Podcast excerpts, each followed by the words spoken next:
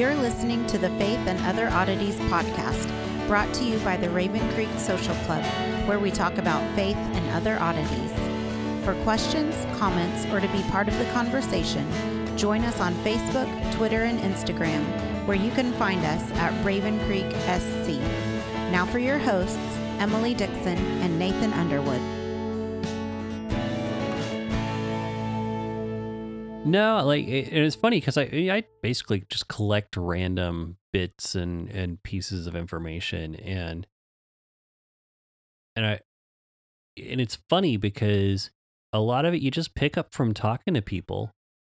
Um, I, I or you know podcast or you know and I basically anymore if there's if there's anything that I want to know about, I'll just look for a podcast on it because you know I'm still working up at the school, so I get six to eight hours a day.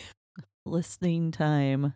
Oh yeah, just under. I was like, well, I was listening to who was I was listening to the other day. And they were talking about education and how due to uh, the the mobile audio devices and being able to download so much information onto smartphones that um, basically on, on average the listening time for people of, of being educated where they would normally be doing repetitive tasks on average people like across the board there's about an average of i think like two and a half hours of of educational time that people are now able to get back in their life that they wouldn't that they would have been lost doing like would have been lost like driving or Hmm. um and and again i'm just trying this is just something i you know i didn't take a note of this but if i remember right that's basically what it is you know it's like either while you're doing a repetitive task or while you're driving and so there's what's they're they're saying it we're kind of hopefully um due to this now of course you know this is coming from someone else who has a podcast Mhm. so i i don't know if i don't know if the numbers are correct Or um, how biased your source is.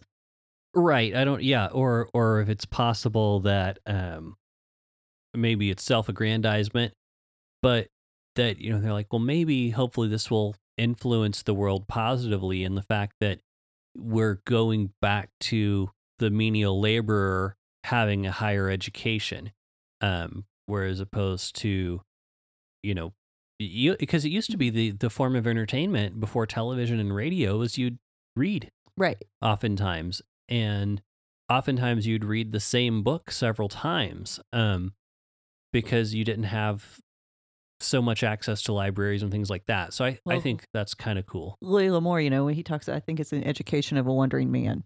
And he brings up the idea that, uh, you know, a lot of the cowboys and cowhands, they could only take one book with them. Mhm. And so they would pick a really good book and, you know, Shakespeare or, um, trying to think of the others that he was talking about that and they would they would they would read this over and over again and so they knew it inside out a law book or something like that that that you, wouldn't expect a laborer uh just a, a common uh cowhand who who wasn't considered to be that high in social status would be very well educated but it was very specifically educated Mhm. based on what books he got but you know I, when you're talking, I was thinking I've got a friend who's a truck driver, and he actually listens to podcast, college lecture podcast, while he drives his truck. Yep. And he's probably e- better educated without any kind of degrees or certificates than a lot of people who do have degrees because it's a more well-rounded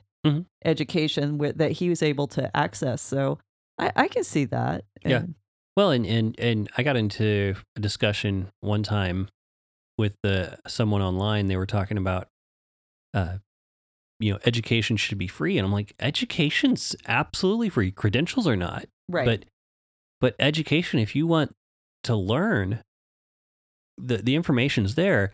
And they, you know, they shot back. Well, are you, you know, well, are people going to start hiring you based on how many podcast or YouTube videos you've listened to? And it's like, no. But if you want to be educated, that's that's Right. there.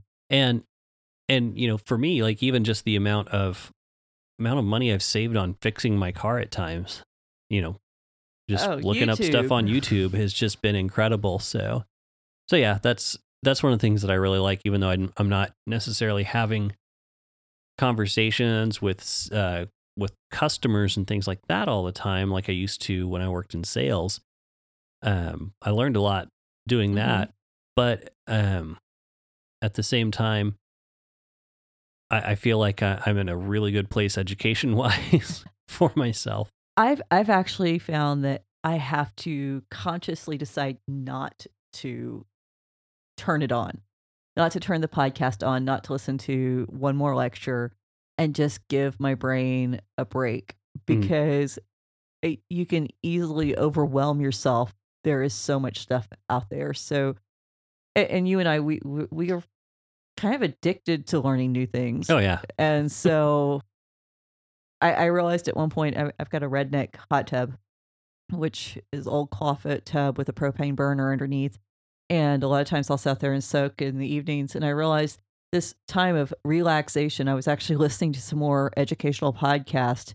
And I'm like, I've got to stop this. I actually have to like give myself permission and make a conscious decision to stop Yeah. because it, it, it's that easy to get a hold of. Eh, yeah. It's it can definitely get that way if you get used to just having ideas being like fed in. But I mean, I, but I think there are worse things to be hooked on. You know, Eh, Well, you know, you know, at least it's not drugs. yeah. It used to be phonics, but No. um so anyway so wh- when we last left our hero hero Ab- we, no we last left abraham where was he what was he doing okay. Uh, he had just uh, struck a treaty with Abimelech, and uh, they had gone through the debacle of Abraham for the second time, passing Sarah, his wife, off as his sister. Yep. And uh, we were talking about a lot last week about Rosh Hashanah and how we're, we're the Jewish New Year. Genesis 21. This is the chapter to to read, uh, specifically before 800 uh, CE or AD. Uh, this was the, the passage that was focused on. Uh, when Rosh Hashanah became a two day celebration, then the binding of Isaac was brought in and was read too.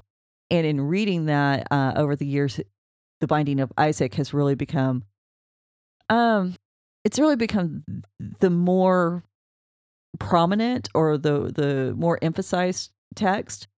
But that wasn't always the case. Yeah. But- I just it, look over and it's like you're hopping. well, it's, it's the chairs um so for our patreon donors uh we appreciate you but we would hopefully we can get need- some more so we can buy some new chairs that's probably our worst piece of equipment right now Yeah, we need new chairs. um but anyway yes sorry I, that's that's another topic for another day Yeah. So, uh, so we open with with Genesis 21, and in Genesis 21, it starts out with God remembers, um, it took note of Sarah as he promised, and the Lord did for Sarah as he had spoken, and Sarah conceived and bore a son to Abraham in his old age, at the set time which God had spoken. Now, what's interesting here again, we have something missing from this text, and it, something is not said there, but we always just assume that it happened. Sarah conceives, but there is absolutely no mention, like with Hagar when she has um, it conceives Ishmael. It says, and, and Abraham knew Ishmael. I, I, I'm sorry, knew not Ishmael. hagar Hagar, Hagar, and she conceived. So there's there's no mention of any kind of sexual encounter between Sarah and Abraham. okay And, and for me, this was very interesting because we're always taught that the idea that God could have a son is kind of like this brand new New Testament ideology, that this was something so radical in the person of Jesus that it would have taken people by surprise. right And it turns out the teaching is that because there's no mention uh, of any kind of sexual encounter between Abraham and Sarah, that Isaac wasn't seen necessarily as Abraham's son, but was seen as God's son. Hmm. And now I don't, I don't think that that's literal, and I, and I want to be clear on that.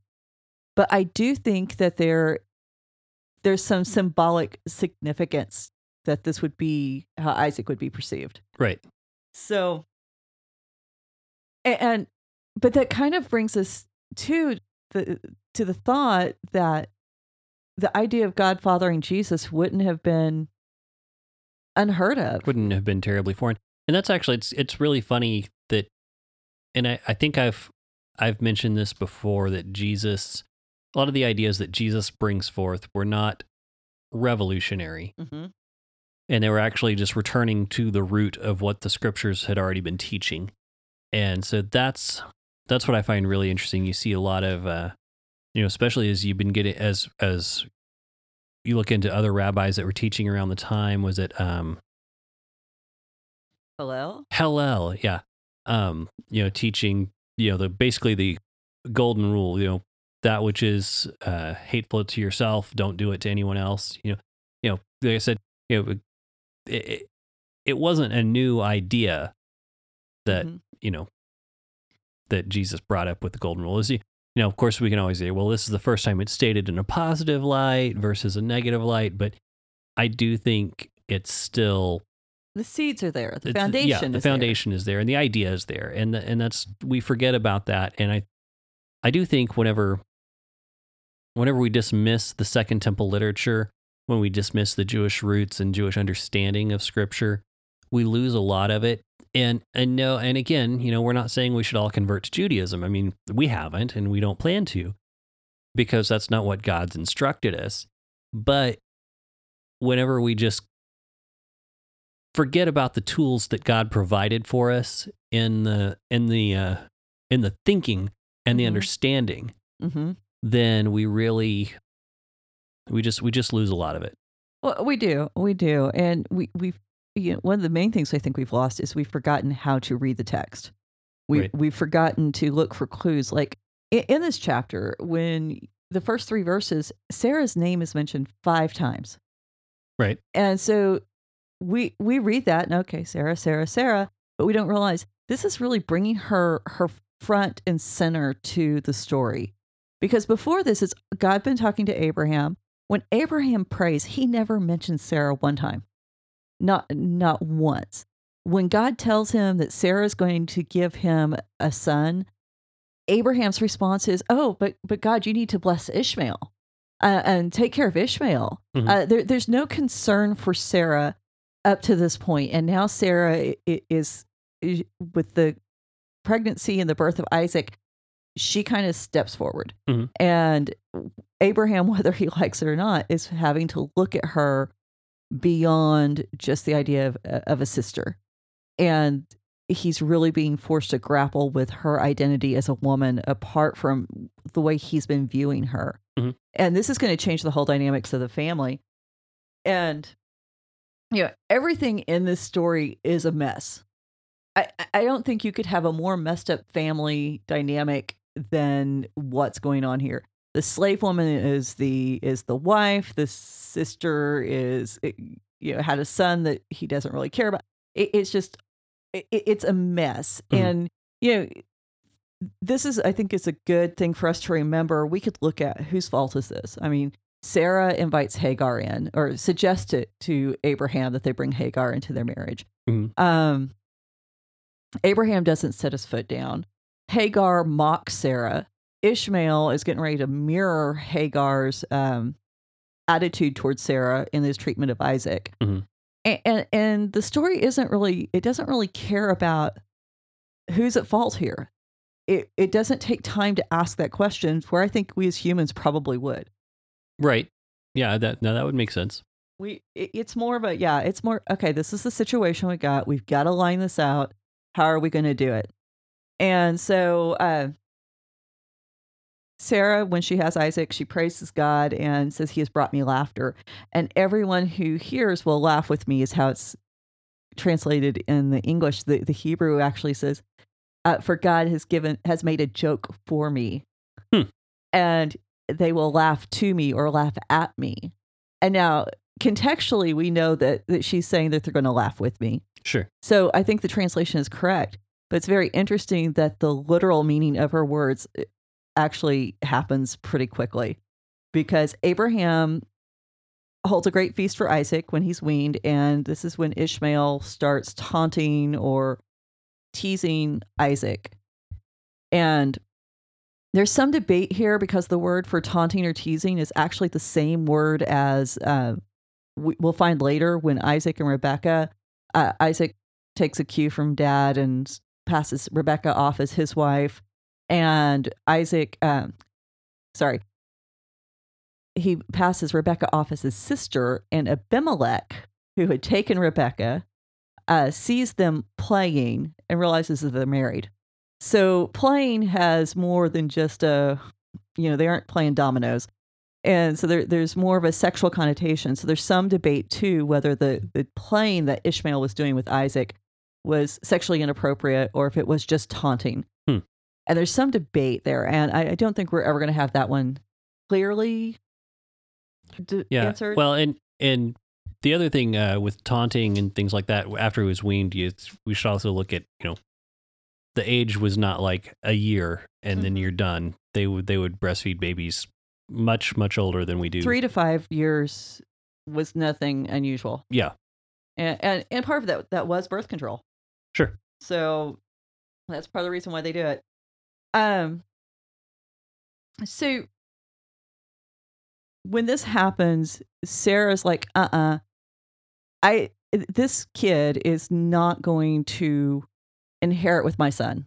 Mhm. So you need to kick out the slave woman and the son, get rid of him. I don't want him here. And then this is kind of when it gets interesting because this tells you where Abraham's mind is. Is, is Abraham was greatly concerned for a son of his. It doesn't say which son. It Hmm. just says a son.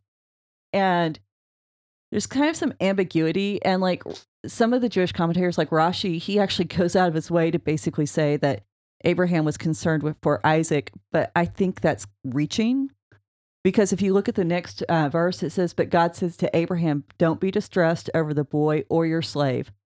Whatever Sarah tells you to do, do what she says. So Right. Abraham's not worried about Isaac. He's worried about yeah. He's concerned about about Ishmael getting sent out. Yeah. he, yeah, because in his mind, Ishmael's still the heir. He's still the oldest. He's the firstborn. He he he's all that Abraham needs for the covenant. S- Sarah had a kid. That's great. That's her son. It's not Abraham's son. Now, here's an interesting thought um, because we always hear, and I don't know if you're getting to this, but we always hear that, you know, whenever Abraham takes Isaac up on the mountain, that in, in his mind, he's getting rid of the his his heir. Mm-hmm. And that, you know, at this point, how is God going to make an, a great nation from him? Mm-hmm. Well, we we talk about how there was a lot of concern for Isaac, and I think in that at that point in their life that they had developed a strong relationship, and that that Abraham did care for Isaac. But at the same time, do you is there any speculation that Abraham was thinking of some kind of reconciliation for Ishmael? Yeah, I, well, even and it's interesting you say that because when he sends Hagar and and Ishmael out, because God tells him, and we talked about this in the divorce episode. Um, you know, Abraham, he's God tells him, do what Sarah tells you to do, Mhm. and when he sends him out, okay, this is where we've got to look at two things. Number one, Abraham's not poor. Right. We we know he's got flocks and camels and servants. Mhm. And what's he send them out with? Some bread and some water. Right. He didn't have to do that. That Yeah, that's he, he li- could have sent a small group with him. yeah, and said, hey, make sure she makes it to the next town, set her up in a house, and make sure the boy's taken care of. Right. Yeah. The the and the verb there actually uh, when he sends them out is to send out with the idea of retrieval. It, it is actually a verb that has that connotation. Hmm. So so there's this idea that he's almost like you know here's some bread and here's some water. Be gone for the afternoon. Come back because what happened the last time when Hagar left? I- I- An angel sends her back, and Right. that's chapter sixteen. Uh, uh, Sarah gets mad at her. Hagar runs off. An angel sends her back. So I think even at the very beginning, at the outset of this, he was really looking at he was going to get Ishmael back. Yeah, Sarah's going to calm down. We'll bring him back later. No, Mhm. no big deal. Mm-hmm. And, and th- there's no there's no sense of finality w- with uh, with what Hagar and Ishmael is doing, at least in, in Abraham's mind. But in some ways, I think at this point, sending Ishmael away was a lot more difficult than the idea of losing Isaac. Hmm. I, at least, like I said, at this point, because at this point, Isaac is you know three to five years old, and Ishmael is about thirteen or so. And so if it, Ishmael's 13, then he's past the point of the high mortality rate because was around, you know, it wasn't until about six years old that you really considered your child was, hey, they're going to make it. Yeah. Yeah, And what was it? In some cultures, they didn't even consider children to be people because the mortality rate was so high Mhm. that until they made it past a certain age, forget it. It, it just wasn't going to happen. Um, and so, You know, even with the even with the lower mortality rate among children, you know, there are times when I I understand why you wouldn't want to consider someone a full human until they were, you know, six or seven. But you know, and that depends on the day, of course. But you know, there's some day. there's I some people at 30 I don't consider fully human, but that's was- I was talking. I was talking to one of. Uh, I was talking to one of the teachers up at school, and uh, I think I've mentioned her before, but she's from she's from England, and I was talking about how the the kindergarteners are, you know, just insane. She's like, and she goes, "Yes, almost feral." Like, yeah, that's a good way to put it. put uh, put it on some days, but they, I mean, they they just you know they haven't quite grasped all the social rules that you know. Of course, I could say that about some older kids I know too. So there there are some times I wonder if I grasp all the social rules, but um, yeah. eh, And what's what's funny about this story is in in trying to keep Ishmael, Abraham almost kills him. right, He he like the, the exact opposite of what he's trying to accomplish is pretty much what almost happens here. Mhm. And so I I want to pull out a few things in, in the, the, that go on. Uh, Hagar, because you actually sent me down a whole path with a question you ask. Oh, Uh, yeah. and so, because you brought up the idea that, uh, well, why don't you you say it? And okay. So yeah, it was and was this in our divorce episode? Did I ask it in the divorce episode, or was it just another? this is one? a phone conversation. Okay. I couldn't remember. It's been a while since we did that Mhm. episode. But the um so when we, when we read the the parallel between Isaac and Hagar, um whenever uh, they're in the desert and Hagar thinks that that Ishmael's going to die of thirst, she she tells God, "Do what you will, just don't make me watch my son die." And then you you can you contrast that with Abraham and God saying, uh, "You're going to take Isaac up on the hill and you're going to kill him." I mean, that's You're going to that's see it. quite a juxtaposition Mhm. of the two narratives from uh, uh, you know from the parents that care for their children and and what's happening there and so i was wondering just uh just if there's anything to that and i probably should have done a little more research on my own um but i've been editing like mad since the last uh yeah. since Well, I, I actually took that question and, and I, I kind of ran with it because the, there is some interesting things. And, and she does. She sits down. The text is very clear that um, she sits down opposite from him, away from him, about a bow shot away. And so that's about 300 feet or so is what it winds up being. And then, then when you move on further in the text, let's see, that is verse um, uh, to do. I lost it. Place. Bad bow shot. That's verse sixteen. So that's verse verse sixteen. If you come over to verse twenty, the very last phrase in verse twenty, have you got it there? And it talks about what Ishmael became. oh that's kind of interesting you just you go ahead and read it Yeah, he um God was with the boy and he grew up and dwelt in the wilderness and became a bowman. Or an archer is what right and and so bow shot bowman so this there's a tip off here that, that this is this particular passage is set up in uh, a chiastic form that this is a, a, a- beginning to to see that there might be something in how this is written and in the structure of how it's written that can actually reveal more about what the message is. Mhm. And so this is just to me this was just fascinating. I, I'd heard about chiastic forms before. Um, I hadn't really studied them.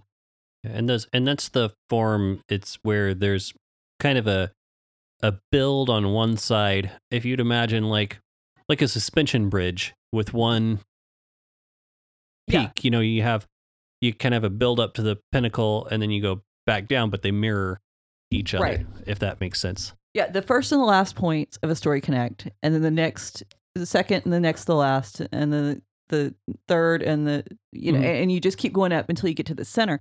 And when you get to the center, that is the the most important idea that's being explored. That's the um, that's going to be the highlighted passage. That's either going to be the passage that is uh, has the most to teach us, or it's going to be the passage where things turn around. And Right. it's the center axis is what it's called. And um, this is a lot of times that center axis is where we see the reversals start to come in. And when I started looking into this and actually just started looking up, uh, just Googling chiastic structures and the Bible, Mhm. it's everywhere. Oh yeah, yeah. It's it's everywhere. I knew it. There were certain places. Um, I thought to kind of illustrate this, we would use like Noah, because this is a story everybody knows. Sure. And um, so I'd look. At, I thought we'd look at Noah real quick, and then um, go into how this is used with Hagar and Ishmael. But uh, you got to look for your clues to see where they are. And and the good news is there are people who've already done this, so you can Right. actually find this on the internet if you want to. But like Noah, um, six ten Genesis six ten, it has the phrase Noah and his sons. Genesis 9, 18, verse 18 and 19a, Noah and his sons. Uh, all the life on earth is mentioned in 613. In verses 9 and 10, uh, chapter 9, verse 10, all the life on earth, and it's repeated. Um, now, in, in the chiastic forms, sometimes it isn't always a perfect mirror image. It's not like exact. Sometimes it's um, that reversal. Yeah. So in Genesis 6 13b, God curses the earth. Mhm. But in 9, 12, and 17, he blesses the earth. Okay. So that's how that kind of works. And then you get the flood, you know, the flood announced is going to be in the future. And then you get the flood. There's promise there's no flood in the future.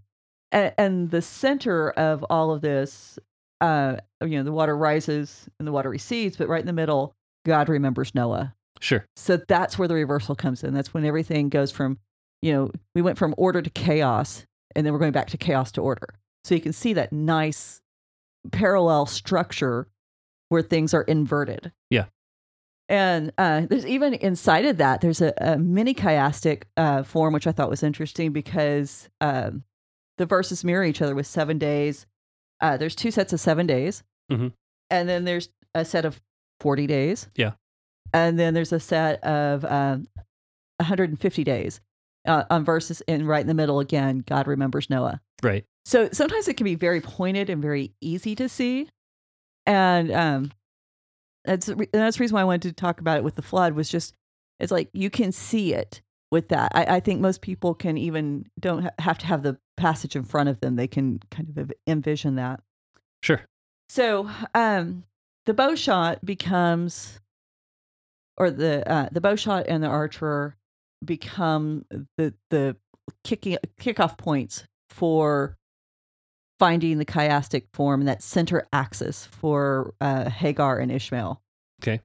So uh, Genesis twenty one sixteen, she says, "Let me not look at the death of the child."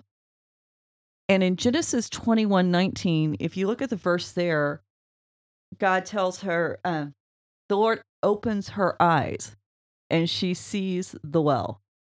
So you see how the, that theme of sight is mirrored in both those verses. Mhm. Uh, Genesis 21 16c, and she lifted up her voice and, and wept.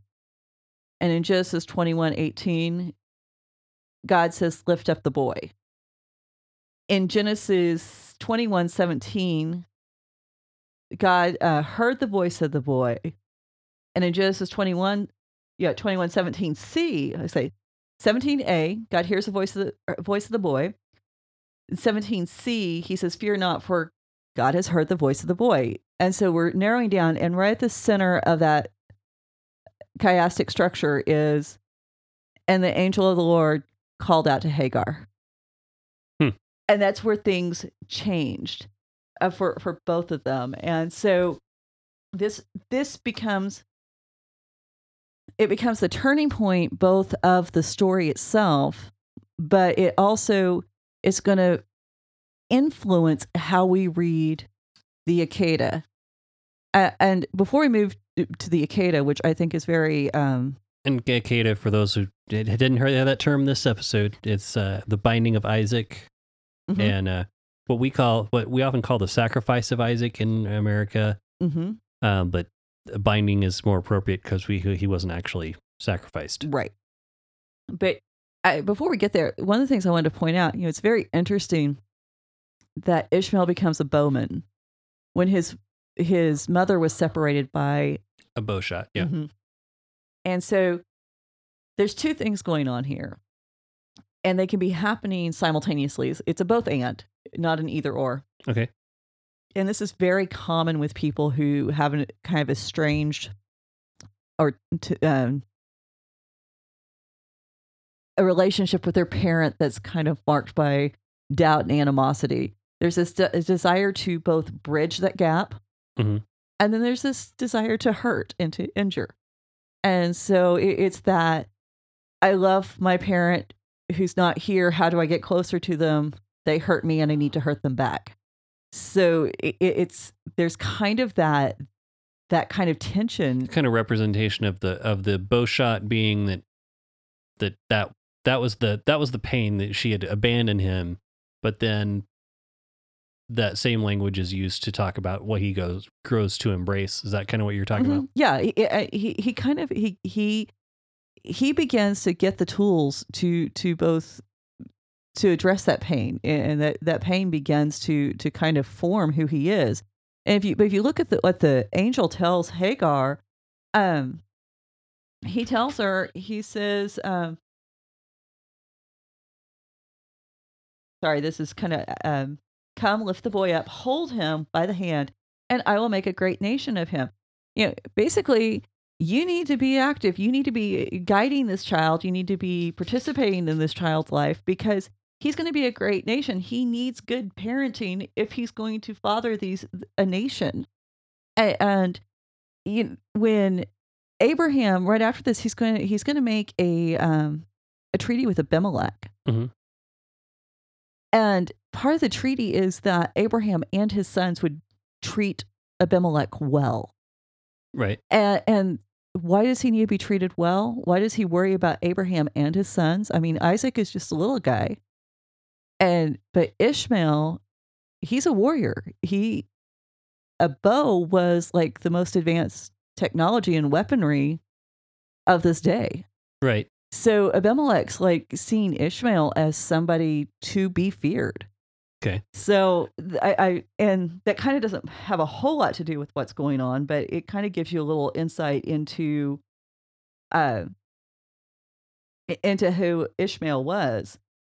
And so anyway, yeah, because he says, matter of fact, that's right after. I mean, like immediately, uh, Ishmael becomes a bowman in verse twenty. Verse twenty-two. At that time, Abimelech and Pichol, the chief of his troops, said to Abraham, "God is with you in everything you do. Therefore, swear by me, swear to me here by God that you will do not deal falsely with me and with my kith and kin, but deal with me in the land with all, all the land in which you have sojourned, as loyally. Sorry, got a post-it note my way. Dropping my notes as loyally as I have dealt with you. And Abraham says, "I swear it." So, um, there Ishmael obviously has presented enough of a threat to Abraham, uh, I'm sorry, to Abimelech, at least the perception of a threat Mhm. that something has to be done. So that's that's where the um, the expulsion of, of Ishmael begins, Right. and and that's kind of the big thing. So as we move into the Akeda, uh, we want to keep that in mind. Keep it. Keep those points in mind.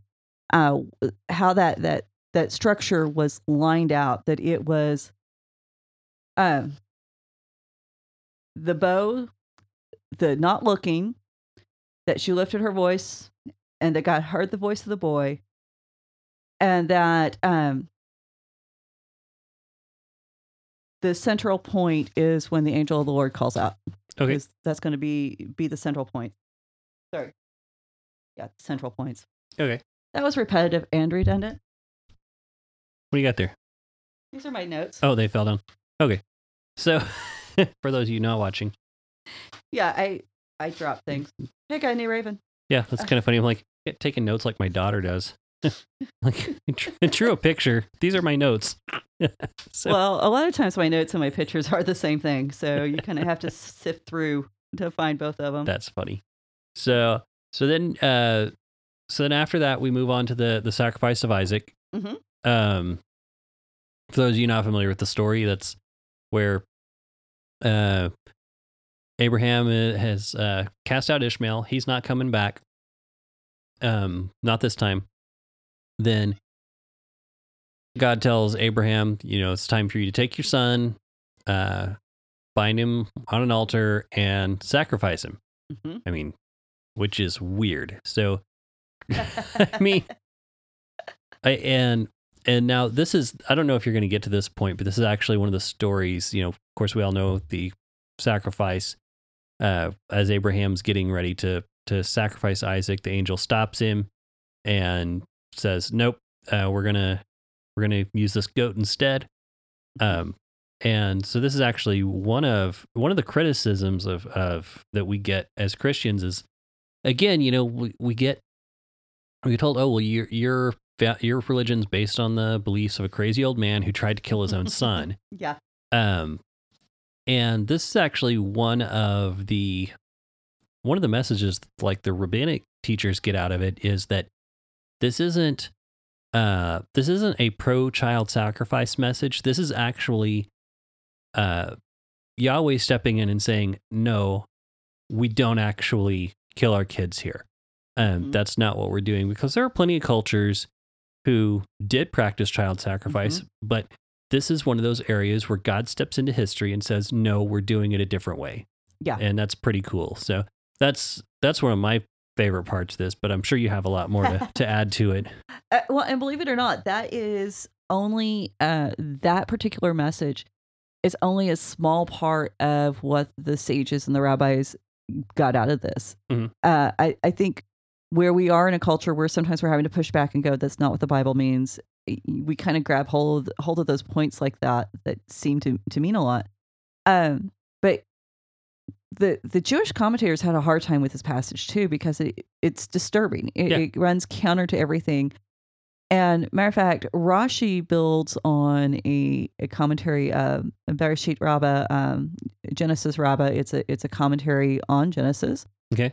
And so basically, they go back in and they they write in the missing parts of the Bible, and so they fill in with speculation. Okay. And So it's one of the Midrashim. yes, and it, it's it, it, but it's very good because it gives you some idea of what they're willing to do to kind of work through these quote unquote contradictions or flaws in God's character, and um, and so one of the the theories put forward, and I found this to be very interesting, is this idea that basically Satan goes to God and says, "Hey, Abraham like gives his sons all this food whenever they they get together and, and he's always feeding them well, but I don't see him giving any food to you. There's no sacrifice or offering to you, God. So he must not love you that much."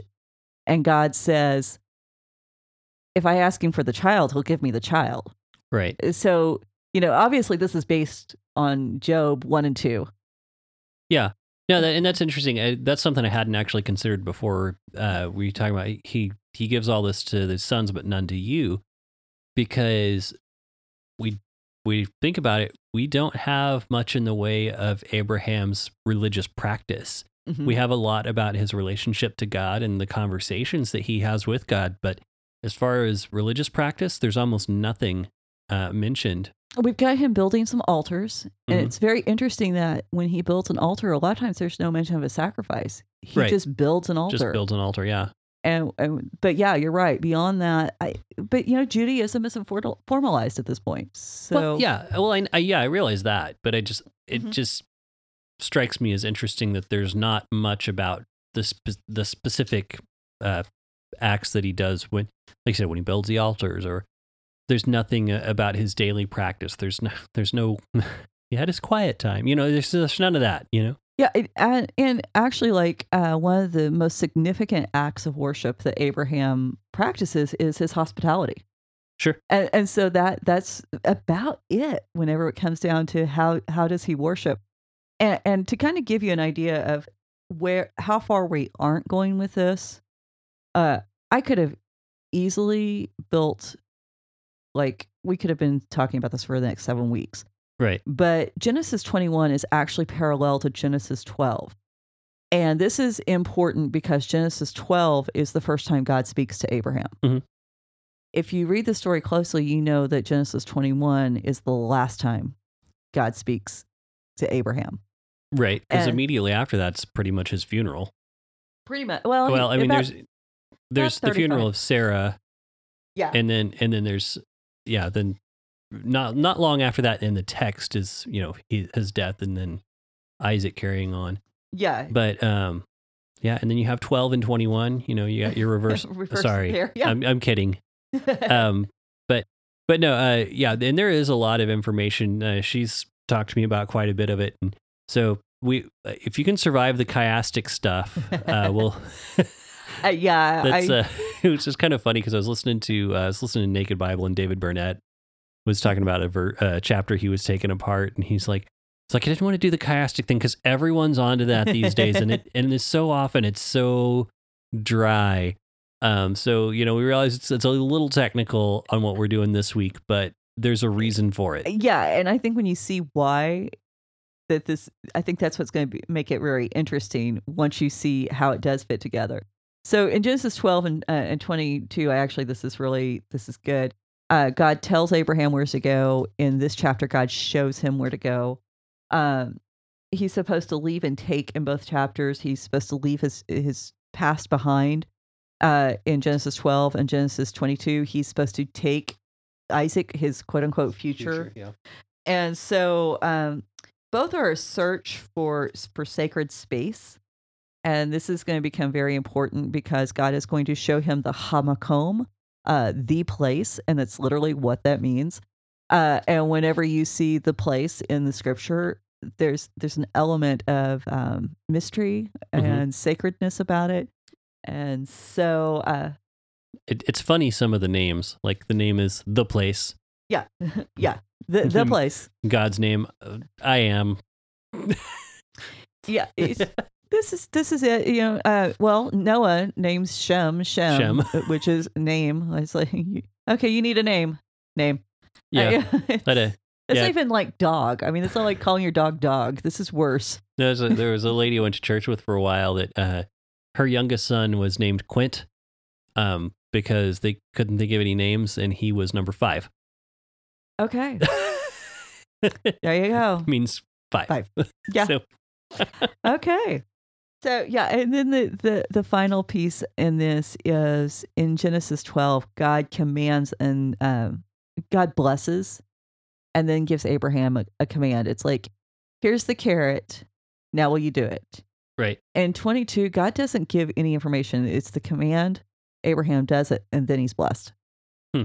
And so, um, I'm sure you could probably do some chiastic work and see put that into a structure there too. Sure. Um, I'm not going to do it because you know Burnett's right. It's boring um, until you see it. So when the story opens up, eh, God is has told Abraham, "Hey, you know, get up, take your son Isaac." Um, it, but when he's the first thing he says is, God says, "Abraham." Abraham says, "Hineni," or "Here I am," which Hineni is not just "Here I am" or "I am here." It's I am fully present and I am committed to do what you tell me. I mean, Hmm. it, it is this idea I have agreed to whatever you're going to propose before you say it. Hua. Heard, understood, and acknowledged. Yeah, Yeah, e- Like- exactly. yeah, well, and e- even if I haven't heard you yet, I'm going to I'm still going to act. Yeah. So uh, he he opens this up with Hineni, and it's very interesting because you remember this is the guy who uh, he fights for Sodom, or, he at least pleads Sodom's case. Negotiates for him. and he, he negotiates for them. Poorly, too. He didn't get the city. He didn't get the city, Sorry. but he did fight for them with the Battle of the Four Kings. Mhm. Um, you know, with Ishmael, when uh, God sent him away, he was at least grieved over it. Mhm. Um, he he tries to manipulate and actually play God, and almost winds up killing Ishmael. Um, he he doesn't do any of that for Isaac. That is interesting. Yeah, he, he- th- there's no resistance. That's at least, yeah. I mean, surely there had to be some kind of reluctance, but yeah, like you said, yeah, it's not in the text. It, it, it's not. And, and what's interesting, the other thing that- that goes on in God tells Abraham, take the son, and and there's a there's a uh, a midrash, and uh, Abraham says, you know, which son? I've got two sons, and God says, take the one that you love, and he goes, what? Well, I love them both, and he goes, take Isaac, and so it, it- it's there's this you know they they picked up on this that that he wasn't quite getting it but this is the first time we have It's like having a conversation with the child. I'm sorry. That that's just go ahead. I'm I'm, I'm not going to articulate any more of that today. well he, he he is the child but this is interesting in that it's the first time we have the word love used in all of the bible it, it's never mentioned before this Hmm. and you would think with all of the marriages all of the seductions all of the that love would have come up at some point Right.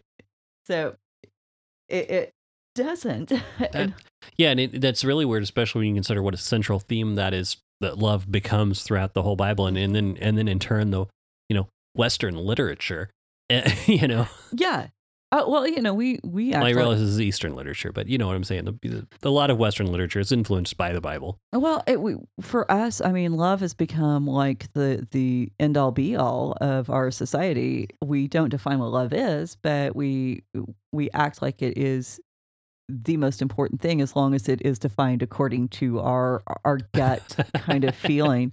Yeah, that's a whole. Yeah, we we spiral out of control on on what what is love. Baby, don't. hurt- Nope. uh, Stop it. so, Don't do that to me. Come into my house. Eat your food. okay, so Abraham takes Isaac and they go on their they they go 3 days, which okay, 3 3 days, that's important, Three days on foot. on foot, and they go to Moriah. And uh, he tells the servants when they get to the to the mountain, he's like, "Yeah, guys, wait here with the donkey," which is kind of an interesting little point because there's not a lot of times that the livestock is mentioned when Right. they're traveling. Uh, you just kind of take it for granted. And um, he takes Isaac up the up the hill, and as they're they're going up the hill, Isaac is carrying the firewood. Well, when you carry firewood, you bind it. Right. So we have bound wood on boy, Mhm. and at the end of the story, we're going to have a bound boy on wood. Right. So again, we're seeing that tip off that there's going to be uh, this chiastic structure Sure. going on again. And as they're going up the hill, Isaac, for the first time, calls Abraham father. Mhm. And Abraham says to him, um, Yes, my son. Uh, He says, Hineni, actually, in the Hebrew, Hineni, my son. And Hmm. so here I am. I, I, I'm I'm with you. I'm present in this moment, I, and I'm going to do what needs to be done. And this is the first time that he's acknowledged Isaac as his son. right. It, it has never happened before. And um, Isaac says, "You know, I see the wood, I see the fire. Where's the no, no, hang on a minute. something's wrong? We're missing something." We're, uh, items on the list. yeah, yeah, a- and Wood the, and the Fire. question. starts looking around. Sorry. Dad. so yeah, he. But the question is, in ancient Hebrew or in the Hebrew, there, there's there's no punctuation. Mhm. So when Abraham answers him, he says, "Here's the." Um, he says, uh, "God will see to the sheep for His burnt offering, comma, my son." Or is it God will see the sheep for His burnt offering, my son? Well, that that's definitely you know where the inflection is. right. Right. You know, and that that's an imp- that would be a very important comma. It, it, yeah, his whole life literally hangs on that comma. Let's eat, grandma. Let's eat, grandma. Yeah. Um, two different sentences. yeah, and so so there's there's some debate there. How was that said? Because the text doesn't preserve it. The, there's no punctuation in the Mhm. Hebrew, so we don't know. Now we could look at something called canticles, which is um, tells us how a text would be sung. Sure. because you don't just if you're reading in Hebrew, you don't just read it. You actually you do this cant uh, you know, this cantor. You you you, sing you it. sing it because music is a great tool for education, and that's how people could memorize the Mhm. Bible. Um, that's, and we'll we'll talk more about that eventually about music and education. Uh, I I I'm working on Uh-huh. some shows for that, so Yeah. we'll do that at some point. Uh, and so they you know they get up the, they get up the hill.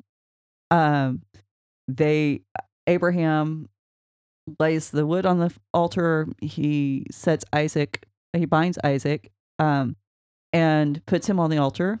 He sends out his hand, which is the same word uh, for sent when he sent Ishmael out. It's this is the same word there. Mhm. Um, sends out his hand, and the angel of the Lord stops him. Now, there's some things that we need to ask here. Um, how old was Isaac? Right. because I, you know, we're usually shown in church or what have you. Isaac's what seven, eight, maybe nine, Yeah. and Abraham's at this point he's well over a hundred years old, Mhm. and um, there is some teaching that he could have been as old as thirty-seven. There's some that he could have been even thirty-three, which has some interesting implications right there. Fair. Yeah. Uh, if he was anything above what 10 11 uh, with a father that's over well over 100 years old Yeah. Especially in the society where they're at, where you have to work really hard, and so you're you know actually strong and capable. Yeah. Yeah he, if he wasn't just a child he had to get on that allow himself to be bound and get on that altar hmm himself. And so there, there's some debate how old was he? And i uh, there's no i've read arguments both ways. I don't think there's any clear cut uh, this is the answer. Mhm. but it does make you ask some questions. And so um the angel of the lord comes says don't touch the child and abraham quote sees the ram behind him and I, I say quote sees because you can't see what's behind you Right. so that that's another question that has to be explored how does abraham see what is behind him Well, now is this uh, okay? So we could take it. Is it maybe he just became aware of it? Did it make a noise? But why didn't they say here? But is this is this also sees the ram? Is it seeing what God has provided up until this point? Is that the point they're trying to make? Um, it is the ram symbolizing how far they've come.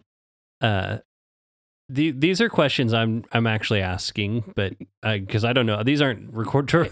I have no idea. Like, Well, I- I- this is where it comes in that well, we're we're actually we will get back to that. We will answer a lot of that um, Okay. pretty whenever we get back uh, to uh, how the the Hagar and Ishmael story play off of this and why the the two have to be read together. okay, And um because it becomes it, it does become very apparent okay, and um so this this story it- it has a lot of little interesting details that once you start to pull them out you begin to to see that there's more than just the possible killing of a child here right. and um so one of the other things too that, that's happening you here is, you know, Abraham calls Isaac his son. Mhm. This is the first time he's called him his son. Matter of fact, this is the first time Abraham has spoken to Isaac. Uh, up until this In the point- text. in the text, yeah, I, I'm sure he yelled at him a few times because that's what you do. You I mean, can't if you're a parent, no, you know, like you do. like you do. Yeah. Um, let's, uh, so, but, but hold on. Before we move on, you asked a question. Oh. Are you getting to that answer? Or, Uh, we're we're we're going to get there. okay, We're going to get there. It's a teaser. I want to make sure. Well, are we getting there today I don't think we're going to get there today. about seeing behind? About seeing behind. Okay, So something to think about. All right. Uh, Drive you crazy. Yep. But uh, yeah, so so let's go. Uh, let's go on with what you're saying. I just I wanted to make sure we didn't miss that point because I Mhm. asked a whole bunch of questions while you were in the middle of it, so I didn't want to like. well, I didn't want to lose it a- if, you, if I was interrupting. all of that's going to to be brought out and this is the reason why you know there are all these questions that if you really read the text um closely and use your imagine uh, use your imagination to actually picture walking through the text Mhm. that you realize how many gaps there are in the description or things that are just not said and then when we go back and we we put it in this chiast, uh, chiastic i always want to like swap the a and the i the chiastic um structure then then the important part comes out but then also whenever you play it off of the hagar and ishmael story you see how what is highlighted in hagar and ishmael actually leaps out of the page with the binding of isaac Hmm. and it answers these questions that that otherwise the text seems to neglect Right. and so I, I, I- I, think to go into that, uh, we wind up going way over time. Keep everybody here, you know, for two hours. Don't want to do that. Uh, so I just want to point out real quick uh, a couple of interesting things. Number one, this place it, where this happened is disputed Okay. and there's two possible locations for where this could have went down. Uh, one is the wheat field that, uh, sorry, not wheat field, the threshing ground that David bought for the temple. Okay. So it would be Temple Mount, and we would know where that is today. That's we got that location. This Which, which the the symbolism and tradition of that would be pretty obvious. Right, because this is where the sacrifices take place. This is uh, and where you engage, and the Temple Mount is Hamakom. Okay. Again, the same word being used. Um, and and for millennia, this was accepted. This was part of Jewish tradition. This is what they believed, and this was just how it was. Okay. Um, Christians came along and they said, mm, "We think you might have it wrong. We think he actually went past Jerusalem. He went a little further north, and there's another hill up there that's a little taller, and it's called Golgotha. Okay. And so from that point on, the early Christian church said this is where Abraham offered Isaac. And the Jews are uh, saying that it's definitely at the temple. So this is this is a very disputed thing. But there's not any significant uh, geographical markers in the text, though, is there?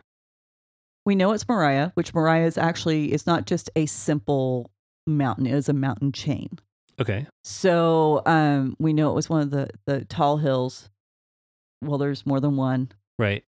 Uh, the the big question is, how do you f- define Hamakom? Is Hamakom really one specific place where God actually manifests Himself, hmm or is it any place that God manifests Himself? So this becomes a major point of, of theology about God's sovereignty and uh, uh, geography and dominion, and all of these questions become wrapped up in this one little story with Isaac. And you know, to to be able to to to look at that deeper, we're going to have to uh, we'll have to return to this again next week Yeah. and look at um, we'll look at two things. We'll look at the chiastic structure, structure and we'll look at Hagar and Ishmael, um, how these two play together. And if we got time, we'll look about how this plays as a type. Sure. So, um, lots of good information. And like I said, I, I when I opened this up with Genesis 12, going back to that chapter, Mhm. that was just to give you an idea of all the stuff I'm not telling you. Right. Because you can actually, just a quick teaser, you can tie this back to Noah and the vineyard. Yeah. So, Well, We'll, we'll look into that. And No, we of this- aren't. well, I'm saying, I'm saying we, you and I may, but if if uh, if y'all want to know about it, we'll put links to some stuff in the show notes if we can find anything.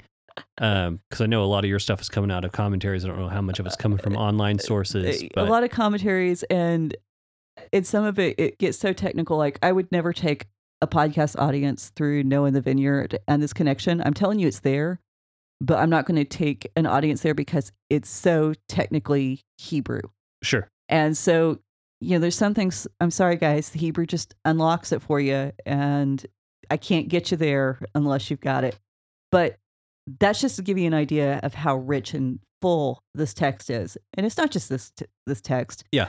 it, it's the entire bible so okay. well, cool. Well, that sounds like we need to wrap up there this week, and then we will uh, pick up next week. Uh, again with the binding of Isaac. Again with the binding of Isaac. Um, so